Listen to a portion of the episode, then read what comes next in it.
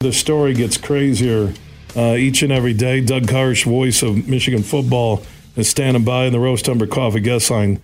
Uh, Doug, I know you do your talk show on the ticket in Detroit every day.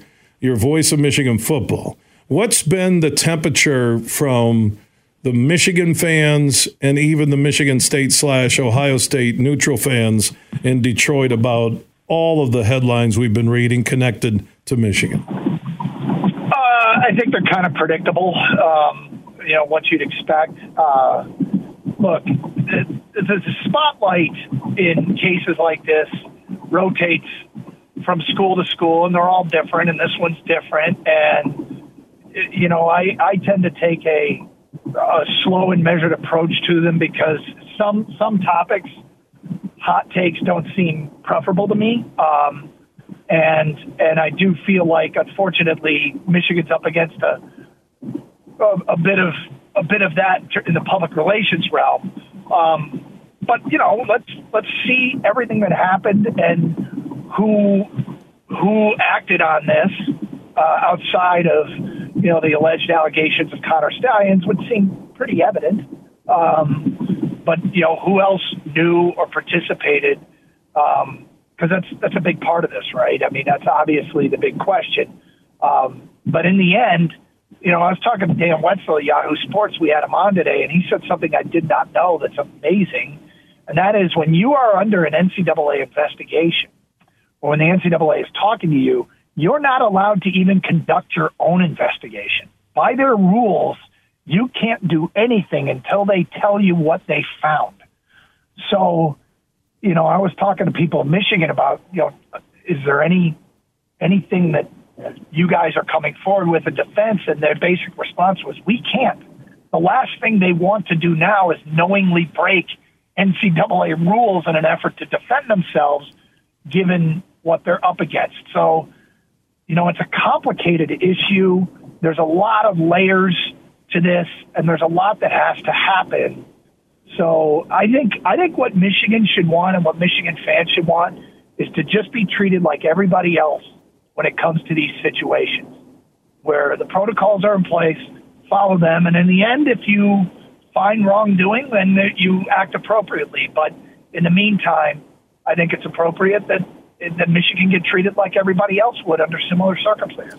So, from what you've read and what you may know is true, or that you suspect is true, uh, with everything that's been out there the last two weeks, Doug. And Doug Karsch, voice of Michigan football, joining us on the Roast Umber Coffee guest line here on the huge show across Michigan. What do you think is the end result for Harbaugh, Connor Stalions, and Michigan football from this? Well, I, I mean, I don't think uh, there's. I, I, I, I, doubt there's a future for Connor Stalions with Michigan football. For Jim Harbaugh, uh, it's far more complex.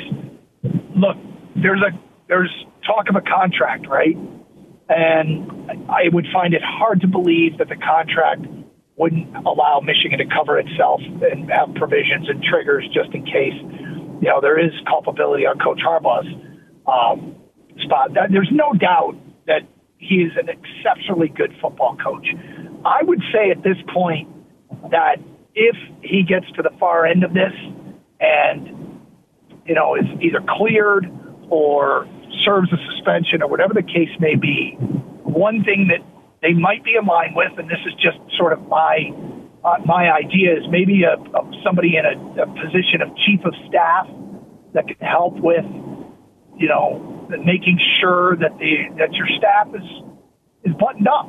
Um, you know, you you coaches have the challenge and ultimately are responsible for what happens beneath them, but there are you know 150, 200 people that work in that building, and having someone whose job it is to sort of monitor what everyone is doing moving forward, uh, I think is a challenge. You know, people will say this can't happen everywhere, but I think it can. Um, and so, what what guardrails do you put up? I do know that already some things have changed.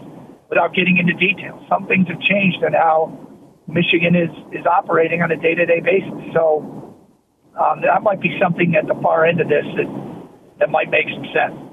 You think Harbaugh ends up with, uh, you know, multiple game suspension from this? Will it happen now with that Ohio State story breaking at the Wolverine.com? I don't see the Big Ten doing anything now. How do you think it plays out? It's a great question. Um, you know, the precedent for a coach ending up on another coach's sideline was a Baylor case, and I can't remember if it was a full game suspension or a half game suspension. Um, you know, there's the way the rule is written. You know, talking to contract lawyers, Michigan could choose to fight this tooth and nail um, because of the way the rule is written. I don't know that they're going to choose to do that, um, but uh, you know, if there is culpability found on Harbaugh's part, yeah, it seems like there might be a suspension at the end of this, but. Um, it's too, uh, Bill, I hate to cop out here. It's too early to say. I will tell you, being in Schembechler Hall uh, for, for you know, getting ready for games, I sense a strong confidence that it doesn't lead to Jim Harbaugh. Very strong confidence. So that's, that's sort of what I have felt behind the scenes. Doug Karsch, voice of Michigan football, joining us on the Roast Umber Coffee Guest Line here on the Huge Show across Michigan. Uh, the impact of all of this on the team. You mentioned being in Schembechler Hall. What have you sensed or heard from Michigan players and coaches on the record and off the record? Uh, that they are isolated, insulated from this. I guess is the word to choose. They are focused on Purdue. Um, you know, that's I, I, you know, on the record and off the record, I am not sensing that this has impacted their preparation for this game.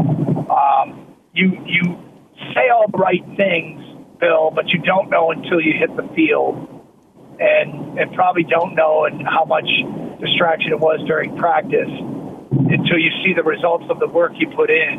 Uh, I would think that you know Michigan winning the rest of their games convincingly doesn't say, oh, they were clearly innocent. But the moment they slip up, the whole college football world will say, aha, you know that's going to be the case. So it's going to be interesting to see what happens. But honestly, I got the sense that they have done a pretty good job of staying at the task at hand. I mean, what else can they do? Uh, the kids kids want to win out, and I think in some ways, knowing them, they probably want to win out and do so in a definitive fashion for their coaches, who they still want. Doug Karsch, voice of Michigan football. He'll be on the he'll be on the call Saturday night with Jon Jansen and the crew, uh, Purdue, uh, the big house. John, John, and you have a great call. Thank you so much, Doug. Okay. Appreciate it, Bill. All right, Doug Karsch. Yeah, I think on a speakerphone in his car, I felt like I I was an Enrico Palazzo doing the national anthem.